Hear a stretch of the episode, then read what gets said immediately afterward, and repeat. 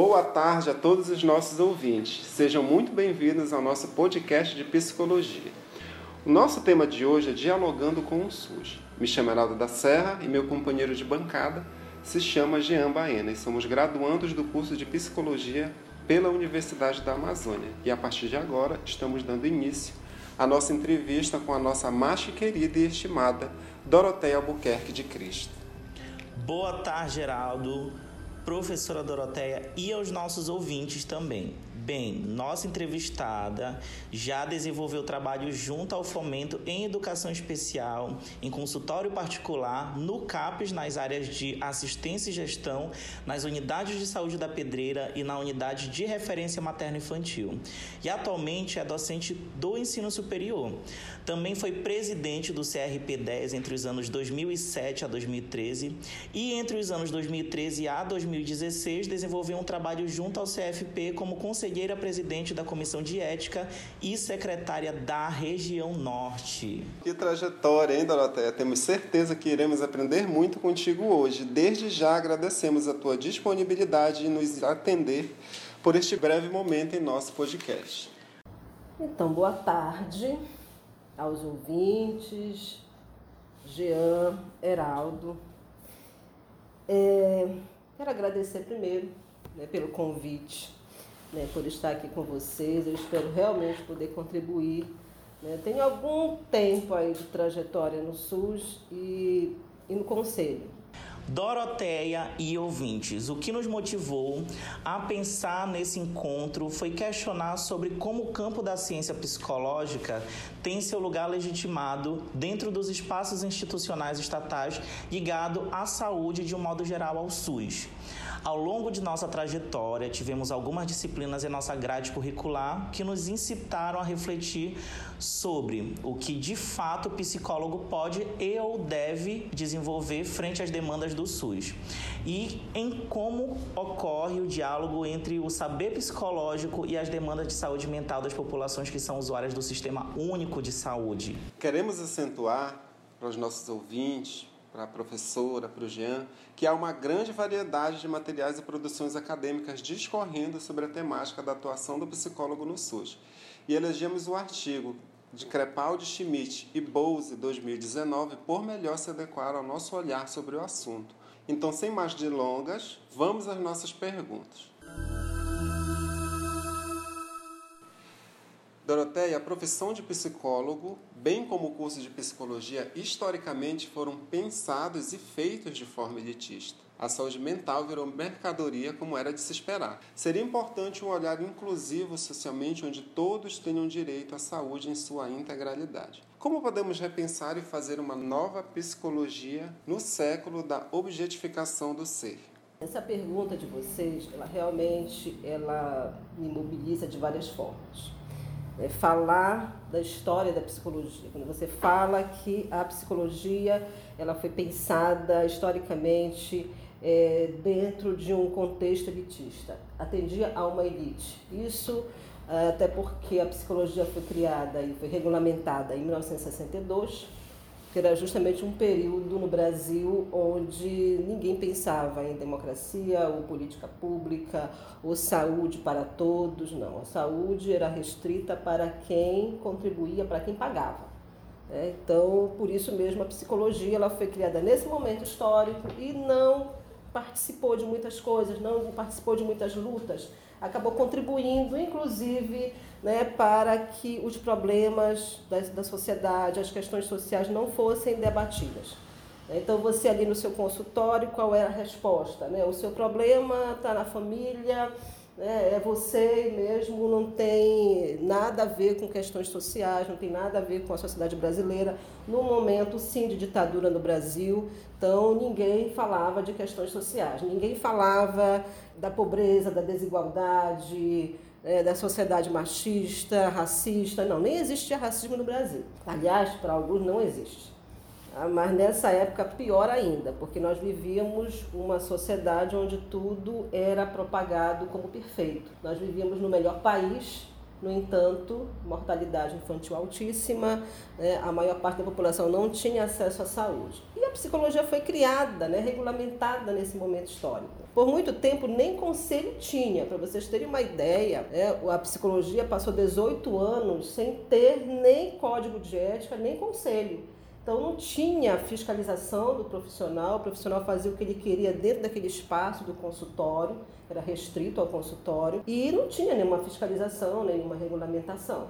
Isso vem surgir muitos anos depois. Então esse é o primeiro ponto, né? A psicologia não contribuiu nesse período histórico, contribuiu porque se calou, foi conivente com uma série de injustiças sociais e o sofrimento das pessoas.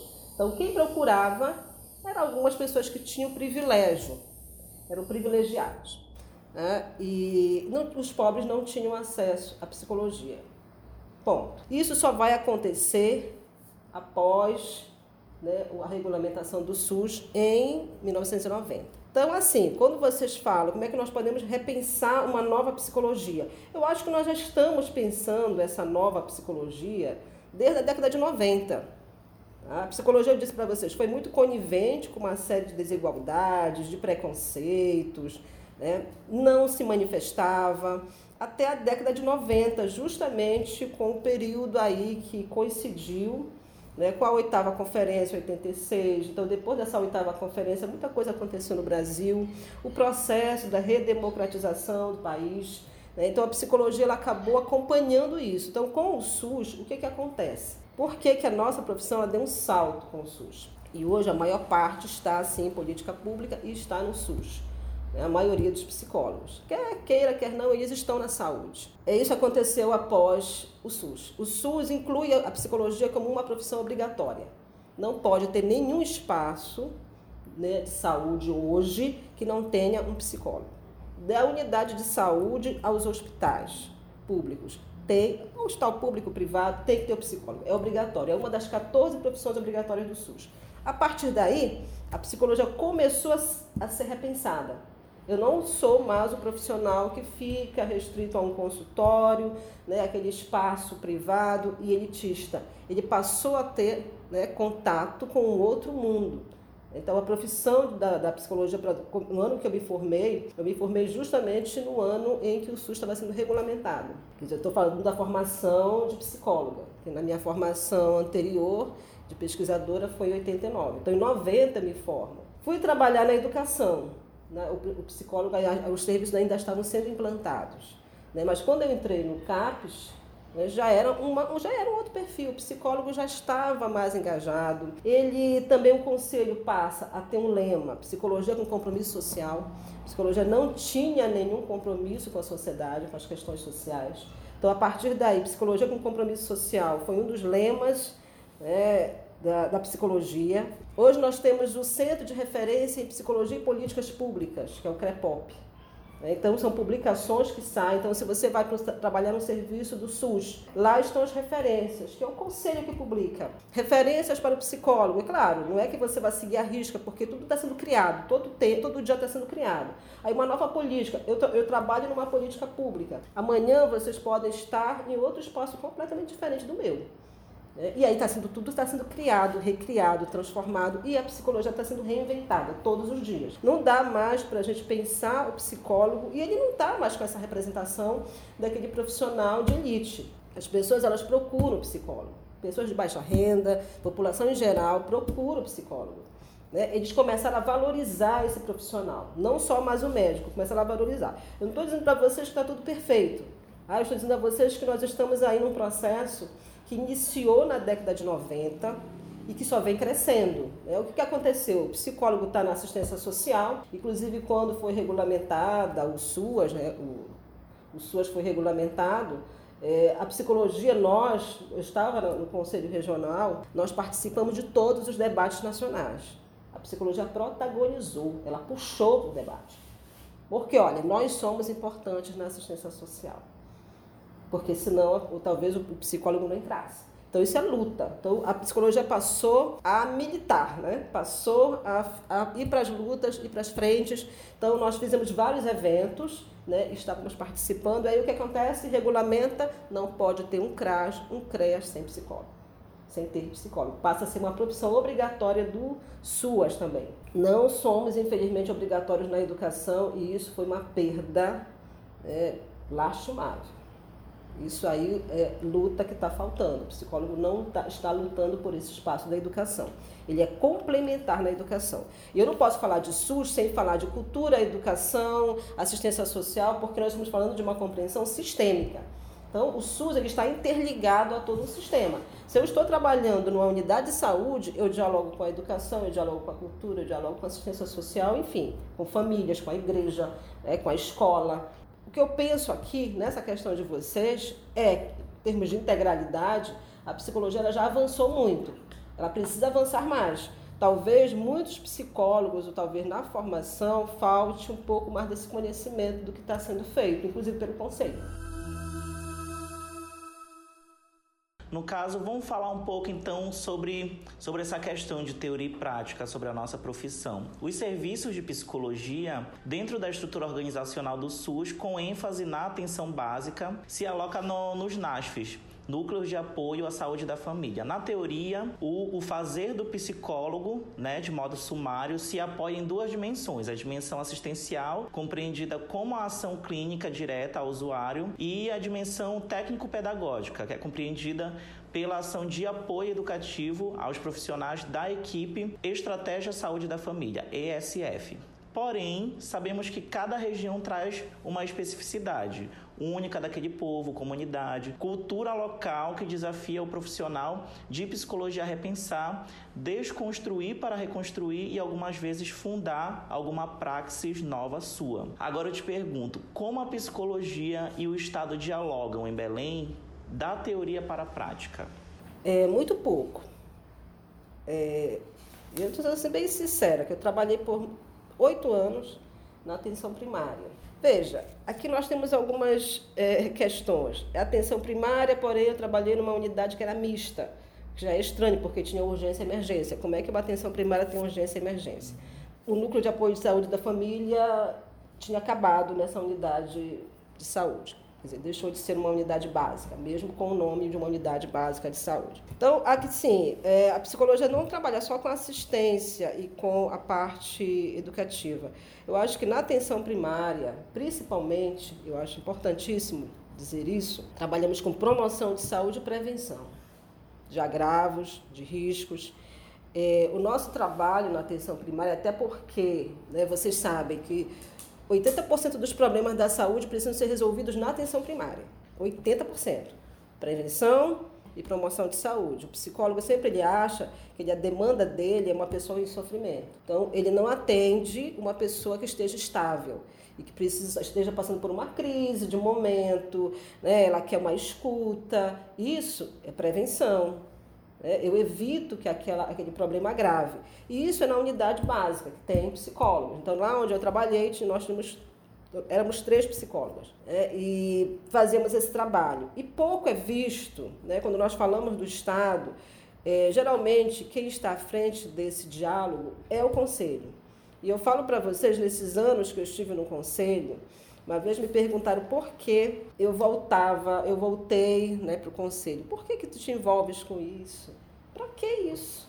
Né? Por que psicologia política? Né? O Conselho é psicologia política. Então, por que se envolver com isso? É só dor de cabeça. É, e uma vez eu fui na posse de um amigo lá em São Luís, e uma, coisa, uma fala que eu fiz, foi assim, de momento mesmo, mas eu disse assim, mas é isso. Mas sabe por que que eu me envolvo no Conselho? Que eu posso fazer alguma coisa.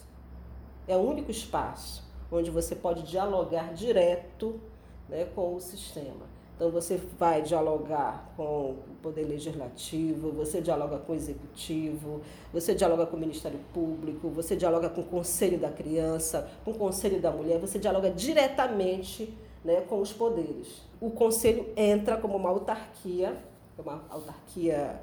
É, diferente, especial, mas ela tem entrada nesses poderes. O que é que o Conselho faz? Ele defende a profissão. O sindicato defende o psicólogo. O Conselho defende a profissão. Então, quem é que vai nos garantir, vai garantir os nossos espaços, né, a ampliação da nossa atuação, o respeito à nossa profissão? É o Conselho. Então, se tem algum espaço que não esteja respeitando o psicólogo, o trabalho dele, ou esteja excluindo a psicologia de algum debate, quem é que vai? É o conselho. Olha, né, vamos lá para o conselho de drogas. Vamos nos inscrever, né, para sermos eleitos, para ter, entrarmos como delegados. Né, no conselho de drogas, conselho da mulher, conselho da, da criança e do adolescente, L G B T. Então, nós temos alguma coisa a dizer. Então, quem faz esse diálogo aqui é o conselho, né, com o Estado, com a prefeitura, né, ó, tá acontecendo isso, então nós vamos diretamente lá, nós não vamos para defender o nosso trabalho, o nosso salário, né, porque condições de trabalho é sindicato, que aliás nós não temos aqui em Belém. Tá? Só lembrando para vocês que nós estamos descobertos de sindicato. Temos a Federação Nacional de Psicologia, né, que podemos acionar, mas sindicato nós não temos, ou seja, estamos lascados. O que nós dialogamos, né, através do conselho, tá, e dos serviços. Então, não tem uma, nós não temos um sindicato, porém o que nós estamos falando aqui é como é que a psicologia dialoga da teoria para a prática. Né? Como é que eu posso colocar minha prática naquele espaço, ser respeitado, que eu tenha a minha, minha, minha sala, que eu tenha meu arquivo, que eu tenha meu prontuário. Né? Como é que eu vou debater isso? É claro que eu vou levar meu projeto de trabalho para tudo quanto é espaço. Eu digo a vocês, quando alguém diz assim, não, mas olha, o serviço disse que eu tenho que fazer desse jeito. É você que tem que dizer como é que você vai fazer, não é o serviço. Você é um profissional e você tem autonomia. Não, o meu trabalho está aqui, meu projeto de trabalho. Eu vou ler o protocolo do, do serviço, eu tenho que seguir o protocolo, porém eu tenho a minha forma de trabalhar. E quem é que vai defender isso? O conselho, que defende a profissão e que trabalha e que dialoga com os poderes. Nós temos assessores parlamentares, assessor de comunicação, nós temos aí uma série de profissionais dentro dos conselhos para fazer esse debate. E temos feito muito.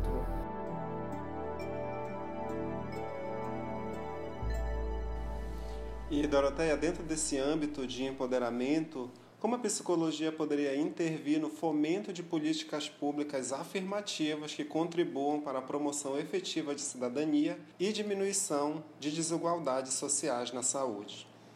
Volto para o conselho novamente. Psicologia enquanto profissão, como é que ela faz isso? Ela está fazendo isso o tempo todo. Ah, nós estamos fazendo isso. Veja, a cada três anos nós temos o Congresso Nacional de Psicologia. Todos os psicólogos são convocados a participar dos congressos regionais. Lá, nós vamos fazer o quê? Nós vamos fazer propostas, né, que a gente chama de teses, para a atuação do psicólogo nos próximos três anos. Aí sai, dentro dos regionais, eh, nós entramos como delegado. Primeiro são convocados todos, só aparece lá quem tem interesse em fazer debate político. E lá vamos fazer as nossas propostas. Essas propostas são levadas para o Congresso Nacional e vão ser eleitos delegados para o Nacional. Então, eu já participei algumas vezes do Congresso Nacional de Psicologia. Lá também nós vamos votar, né, aquelas teses, vamos aprovar aquelas teses que nós queremos que sejam cumpridas nos próximos três anos. E a maioria, né, se vocês forem ver, caderno de deliberação do Congresso Nacional da Psicologia de dois mil e dezenove, o último, vocês vão ver todas as ações que a psicologia tem que fazer. Ela é obrigada a fazer nos próximos três anos. Né? Então, é, esse, esse fomento aqui, ele é constante. Você diz assim, olha, nós temos um evento da psicologia para falar, um evento para falar da diversidade sexual. Aí, por que, que o psicólogo se mete nisso, né? Ele tem que fazer isso porque foi decidido no Congresso. Então, não é uma decisão do Conselho. As pessoas dizem, ah, o Conselho pensa isso e vai lá e nós temos que fazer, o psicólogo é obrigado. Fazer, ele é convidado a participar, né, e também, né, sei lá, ter algumas ideias, né, e propor, né, fazer propostas. O problema é que quem participa é quem tem interesse, quem, o estudante é convidado. Sempre tem representação estudantil, mas a maioria não participa. Então, quando acontece isso, sai uma resolução. Nós temos uma resolução zero um barra noventa e nove, aquela resolução que foi premiada e tal. E o psicólogo vai lá, contrário a essa resolução, ele vai responder um processo ético. Ah, mas é o conselho que quer impor... Não, não é o conselho. É a categoria de psicólogos que decidiu isso. Esse é o debate. Daí, a partir de tantas discussões, de vários eventos, saiu uma resolução. E o psicólogo tem que cumprir. Tá? Então, o que eu, essa, esse fomento, como eu disse a vocês, é uma coisa constante. Eu acho que a psicologia hoje Não tem como você dizer que a psicologia não está envolvida em tudo, a não ser que você não acompanhe o que o conselho vem fazendo, não participe de eventos e fica com aquela postura muito rígida de não, é isso aqui, ponto. A psicologia há muito tempo, como eu falei para vocês, explica as coisas como se fosse só família, a responsabilidade da família é sua, foi você que construiu isso, e não debate. Hoje a psicologia debate, a não ser que você não queira se envolver, mas ela debate. E aí, o que, que você faz lá no seu serviço? O que nós fazemos, inclusive o nosso trabalho técnico, pedagógico, educativo, que o profissional da, do SUS, ele tem um papel educativo também, é considerando tudo que a psicologia vem debatendo. Então, muitas vezes, essa, aquela pessoa que está ali no teu serviço, uma pessoa que está oprimida, uma pessoa que está em sofrimento por uma série de coisas, porque é mulher, porque é pobre, né, porque é negra. Nosso trabalho ali, né, é porque lá vai dizer, ah, mas é assim mesmo, né, as coisas estão desse jeito. Não, nosso trabalho é o quê? A autonomia deste sujeito. E isso é lei do SUS. O usuário, ele não é aquele paciente passivo. Ele, o usuário é um sujeito de direitos.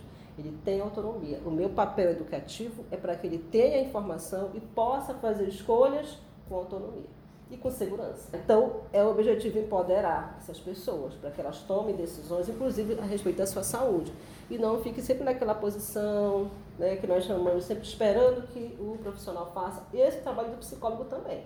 Por isso o psicólogo está lá. Então, eu não posso também, contrária, a, e por isso é importante o psicólogo conhecer as resoluções, o código, as referências que o conselho divulga, né, para ele ter uma direção, conhecer o protocolo dos serviços. Todo serviço tem um protocolo. Então você entra lá e diz, olha, eu, eu nunca trabalhei com pessoas com H I V, então eu não sei qual é o protocolo. Ó, tá aqui, vão te pegar um documento que é o protocolo. A partir daí, você vai construir o seu trabalho.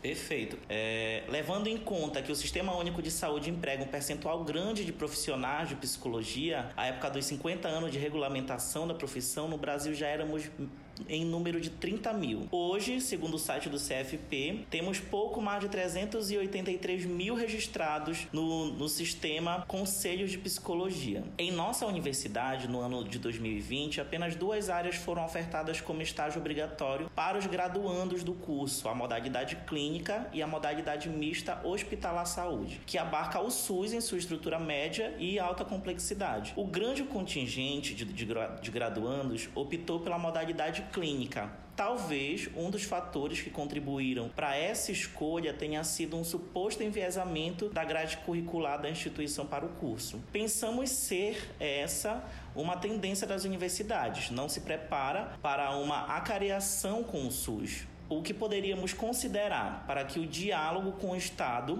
fosse mais sólido para os recém-graduandos? É... Quando vocês colocam aqui que a maioria dos graduandos escolhe pela modalidade clínica, pode até parecer que isso é contrário à prática do SUS. E não é. é talvez seja... Né, quando nós falamos de psicologia da saúde, nós estamos falando que você vai atuar com conhecimento da psicologia clínica. O que você vai fazer aqui, no atendimento clínico, você vai fazer, na verdade, uma preparação para o que você vai fazer no SUS. Você vai fazer escuta, você vai fazer aconselhamento, você vai fazer psicoterapia, né? Infelizmente, nós não temos grupo, mas você vai fazer atendimento de grupos. Então, não necessariamente você precisa estar nesses espaços. Agora sim, claro, esse conhecimento desses espaços, você está inserido nesse espaço, é realmente uma outra experiência. E aí eu diria a vocês que o importante é o diálogo entre a universidade e o Estado. Fazer parcerias, convênios, é, e isso aí tem que primeiro partir de quem? Da universidade. Esse interesse parte da universidade. Ela vai até lá, né, em busca desse estágio. Nós perdemos alguns estágios. Nós chegamos a perder um por falta de... Não, ninguém renovou o contrato, né? Não teve interesse. Acabou, ninguém teve interesse de ir lá para renovar. E com isso perdemos campo, né, de estágio. Hoje está cada vez mais rigoroso. Em algumas coisas eu até concordo com o rigor, por exemplo, que a CESPA tem, com entrada de alunos, né? Tanta coisa, tanta burocracia. Que... Mas eu, eu até compreendo, né? Nós até temos uma ex-aluna nossa que estava lá responsável por essa questão dos estágios e por algumas coisas que foram atropeladas, faltou preparo de alguns estagiários. Então, tem muita, muito rigor. Se você vai para um serviço público, você não pode filmar, você não pode fotografar, né? Você não pode divulgar. Então, tem, muita, tem que ter muito cuidado. Então, por conta dessas situações, nós perdemos alguns campos de estágio. Porque, olha, aconteceu isso e, pô, não dá. Por exemplo, dentro de um CAPES, né? Alguém filmar você, alguém fotografar e você divulgar nas redes, você não pode fazer isso de jeito nenhum. Em espaço que você estiver, nunca você, nunca você deve fotografar, filmar, porque as pessoas têm direito, o direito de imagem.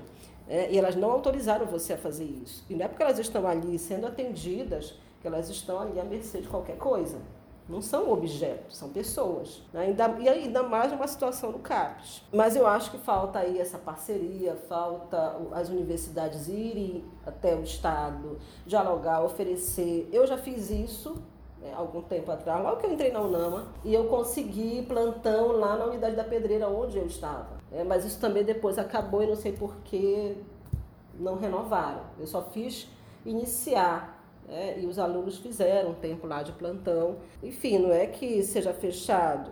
E tem também a questão da formação continuada. Vocês imaginam assim, ó, terminou aqui a minha formação. Ah, eu fiquei muito mal formada. Foi insuficiente, eu não conheço, eu, não, me, eu vou me jogar num CAPES, eu vou me lascar, eu não sei o que vou fazer. Tem a formação continuada. Ah, então, o profissional não é terminou aqui, ele morreu. Não, pelo contrário, ele vai continuar a formação dele. E outra coisa que eu disse para vocês, vai ter espaço que vai surgir que realmente ainda não vai nem ter referência, publicação de referência, não vai ter nada. Você vai aprender fazendo, você vai criar. O psicólogo, ele constrói também junto, né? Até os protocolos. Eu trabalhei na primeira equipe que trabalhou aqui na educação com crianças com autismo. Nós criamos o protocolo. Nós publicamos esse protocolo. Isso faz muito, isso foi ali, né, no início da década de noventa. Então a mesma coisa vai acontecer. Quem é que está criando as referências para a prática do psicólogo? Quem? Os psicólogos. Quando você pega uma publicação do CREPOP, é a parte de uma pesquisa que é feita com psicólogos que estão atuando naquela política pública. São eles que dizem, olha, eu faço isso, eu faço aquilo. E a partir daí foram criadas as referências. Quem é que criou? O próprio psicólogo. Acho que falta muito isso, tá? Não acho que seja insuficiente a formação. Eu sempre digo, a minha formação foi insuficiente. É, imagina, você nunca ouviu falar de saúde para todos, é, que você vai trabalhar com pessoas lá da, da periferia, pessoas de, porque até porque a partir do momento que você vai trabalhar num determinado bairro, você acaba envolvido, né? Se implica naquilo ali, naquela vivência, naquele contexto. Né? Não tem como você não fazer isso. Você fica tão envolvido que você já conhece as igrejas daquele local, você já conhece as formas de violência daquele local e por aí vai.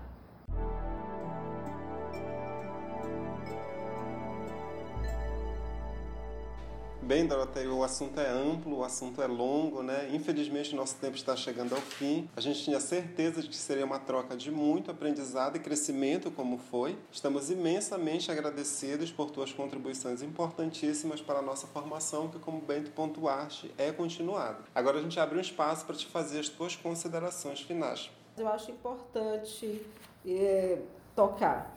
É em relação a dois pontos que cria uma situação delicada entre as instituições do SUS e a psicologia, a ética da psicologia, que é o prontuário único e a notificação compulsória. São dois pontos que o próprio Conselho já debateu bastante e que acaba nos envolvendo em situações bem delicadas. Eu conheço alguns colegas que fazem a evolução do prontuário junto no prontuário único ou, né, ele coloca no envelope separado, mas dentro do prontuário único que todo mundo tem acesso. Nós trabalhamos em equipe, né, esse é o grande desafio nosso. Nós trabalhamos em equipe, precisamos compartilhar algumas coisas com a equipe, mas tem coisas que são sigilosas, que ficam só com o psicólogo. E, por muito tempo, o que, que diz lá na lei do... O prontuário é único, é o prontuário da equipe, só que esse prontuário passa na mão do funcionário, passa na mão... O usuário tem acesso ao prontuário, ele tem direito ao prontuário dele. Então, ele quer uma cópia do prontuário, você tira a cópia total do prontuário, ele tem acesso. E tem coisas que o psicólogo escreve só para ele. E aí, esse era um grande dilema nosso. Esse era o nosso grande, a nossa grande briga com vários espaços. psicólogo tem que ter um prontuário só dele. É, e alguns serviços no início implicaram, não permitiram, né? Tudo tem que ser evoluído no prontuário único. Hoje, né, depois de tantos debates do conselho, o conselho ia nos espaços, depois de tanto debate, aqui se vocês forem ver na minha sala, eu tenho meu arquivo e eu tenho a chave. E lá ficam os meus prontuários. Mas eu também evoluo no prontuário único. E o que eu evoluo no prontuário único? O que interessa. Só o que interessa para o médico saber, nutricionista, assistente social, para a equipe. Né? Mas no meu prontuário eu coloco coisas que não coloco lá no prontuário único. Ah, o outro problema é a notificação compulsória. Você tem que notificar, por exemplo, casos de violência doméstica. Tem que notificar e eu sou a favor da notificação. É, aqui nós temos uma subnotificação de várias situações em que isso não vem verba, não tem ação da saúde para melhoria. Por quê? Não, não tem caso de violência doméstica aí nesse bairro. Não tem. Né? Não tem nenhum dado. Por exemplo, quantas pessoas têm a Covid hoje? É, isso aí é epidemiologia. Isso é importante, porque só assim que vai ter ação, tá vendo? Morreram tantos da Covid. Isso aí é responsabilidade da epidemiologia. O que acontece? Nós temos o caso de subnotificação, por exemplo, de suicídio. Nós temos um índice alto de suicídio. Ah, não, a pessoa morreu de outra coisa, né? Mas não morreu, não foi suicídio. E com isso não é notificado. Então, se aparece no teu serviço uma, uma, um caso de violência doméstica, você tem que uma ficha de notificação compulsória, ou seja, né, você não pede, não pede permissão, você tem que notificar. E apareceu um caso de violência, até para ter, olha, nesse bairro tem tantos casos, ou aumentou o número de casos de violência doméstica. Né? Não é só de dengue, nem de, é também de violência, abuso de crianças. E aí entra o nosso, talvez, lá no nosso código de ética, diz que nós podemos quebrar o sigilo na busca do menor prejuízo. Só que isso não vai gerar uma denúncia. Isso é só para notificar, não é para você denunciar. Porém, só o fato de estar o seu nome numa ficha, essa ficha vai para a mão de uma equipe que vai encaminhar para o Ministério da Saúde. Algumas pessoas, porque eu comunico que eu vou preencher uma ficha de notificação e eu explico para que serve a ficha. Algumas pessoas dizem assim, não, eu não quero que isso seja divulgado, eu não autorizo isso ser divulgado. Entendeu a situação delicada que fica o profissional da psicologia? Ele está dizendo assim, eu falei para você. Eu compartilhei isso com você, não é para você colocar uma ficha onde vai para a mão de pessoas que podem até conhecer. E só uma suspeita, vocês sabem que acaba com a vida de uma pessoa. E você, não, mas não é para denúncia, mas, de certa forma, um registro. Então, aí como que a gente sai dessas situações sem comprometer as ações, né, para melhoria, para o enfrentamento? Então, o meu trabalho é um trabalho educativo, eu tento informar para as pessoas da importância, mas uma coisa eu digo a vocês, muitas vezes essa pessoa diz assim, mas eu não quero que, isso, que você faça isso. Eu não faço, a não ser que envolva a criança. Se envolver criança, não tem como você pedir permissão. A criança não tem autonomia, ela não pode escolher, e cabe a nós, como ela é prioridade, cabe a nós fazermos sim, preenchermos a ficha e ainda por cima encaminharmos para o Propaz, encaminharmos a denúncia, né, se possível. Mas no caso de adultos, eu considero muito, é, até porque as consequências disso não vão ser para mim, vão ser para aquela pessoa. Aqui na, na uremia, algumas pessoas têm agá i vê, têm companheiros e não falam, né? Ou seja, colocam a vida de uma outra pessoa em risco. E não cabe a nós fazer isso, né? Isso é dela. Ela diz assim, eu não quero divulgar para ninguém, é um direito dela. Uma coisa que eu aprendi, é um direito dela, e se a pessoa está no risco e nunca se preocupou com isso, tem corresponsabilidade. É claro que ela tem a responsabilidade maior. Qual é o nosso papel? Fazer um trabalho ali para sensibilizar para que ela fale. Aí você vai falar de responsabilidade afetiva. Ah, é o nosso trabalho educativo. Você já imaginou o que pode acontecer? Como é que você vai se sentir? É, se seu parceiro, seu companheiro, né, vier, né, também está infectado e tal, e você não comunicou, né, ou a companheira, enfim, então isso aí é o que nós podemos fazer, até onde nós podemos ir. Tem essa situação de até onde vai o nosso sigilo, como lidar com isso, são algumas questões que nos incomodam bastante lá no SUS, mas vocês devem ter percebido, porque está atravessado na minha fala, que eu sou uma defensora do SUS. É, defendo o SUS, é, nós temos um cartaz do conselho que dizia assim, saúde não se vende, gente não se prende, é, então justamente também contra o, os manicômios e a favor do SUS, em defesa do SUS. Sou uma defensora do SUS, é, o que acontece é, o investimento no SUS reduziu.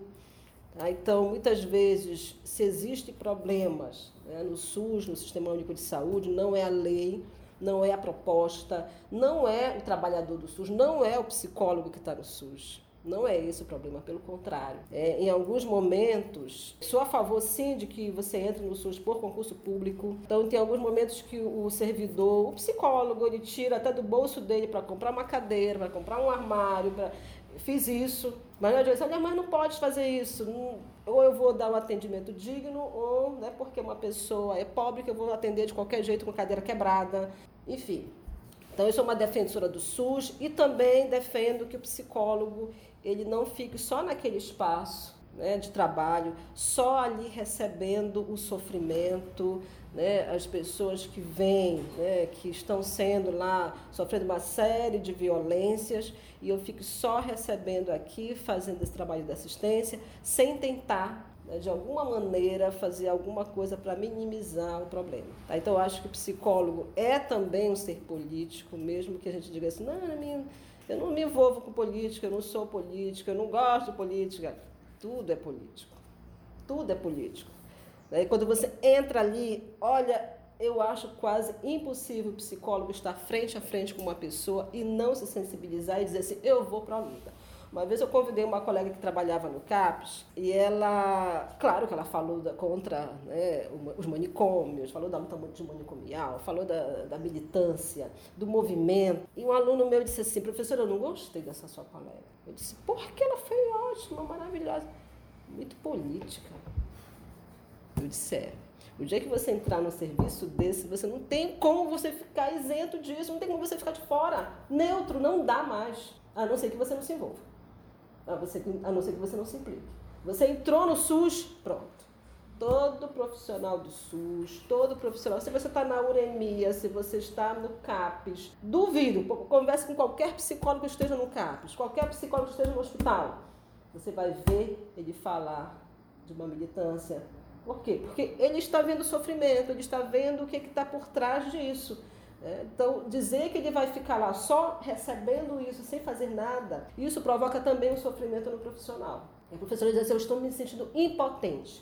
Por quê? Porque eu não estou conseguindo fazer nada. E no momento que você faz isso, você vai para né, e tentar minimizar, você se sente muito melhor. Por isso que eu falei a vocês, eu sinto que eu fiz alguma coisa.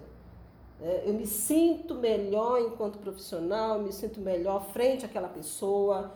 É, não tem aquela coisa, ah não, eu não estou fazendo nada, de repente, ah eu estou me sentindo culpada porque eu sou privilegiada e você não. Não, eu fiz alguma coisa, eu faço alguma coisa, não só ali na minha sala. Então, eu sou defensora do SUS porque acho que né, você acabar com o SUS ou você privatizar é condenar uma série de pessoas à morte. Né? E vai dizer, ah, mas eu não vou morrer. Não, você está dentro de um sistema, está dentro de um círculo, tá, é, um, é holístico. Tá? Então você vive nesse mesmo mundo que aquelas pessoas vivem, isso vai chegar em você. De alguma forma vai chegar até em você. Não, mas aumentou a violência. Por que que aumentou a violência? E vai chegar até você. Seja você morando na periferia, seja você morando no centro, vai chegar até você. Não tem como. Isso é o, a compreensão sistêmica. E tudo é saúde, tudo é SUS. Inclusive, quem está no consultório. É um equívoco achar que quem está no consultório particular não segue os princípios do SUS. SUS é lei, é para toda a saúde. Então, se você está na saúde suplementar, se você está dentro, você tem que seguir os princípios do SUS. Ah, então, o psicólogo que está lá dentro do consultório, universalidade, integralidade, equidade ou igualdade, os princípios básicos do SUS aí. Por isso a importância da gente entender e se posicionar diante da profissão, né? Bom, agradecemos a todos e a todas que estiveram até agora conosco. E o nosso objetivo foi de contribuir de alguma forma para o esclarecimento, né, da atuação dos profissionais de psicologia no SUS. A todos, até o nosso próximo encontro. Até mais e defendamos o SUS.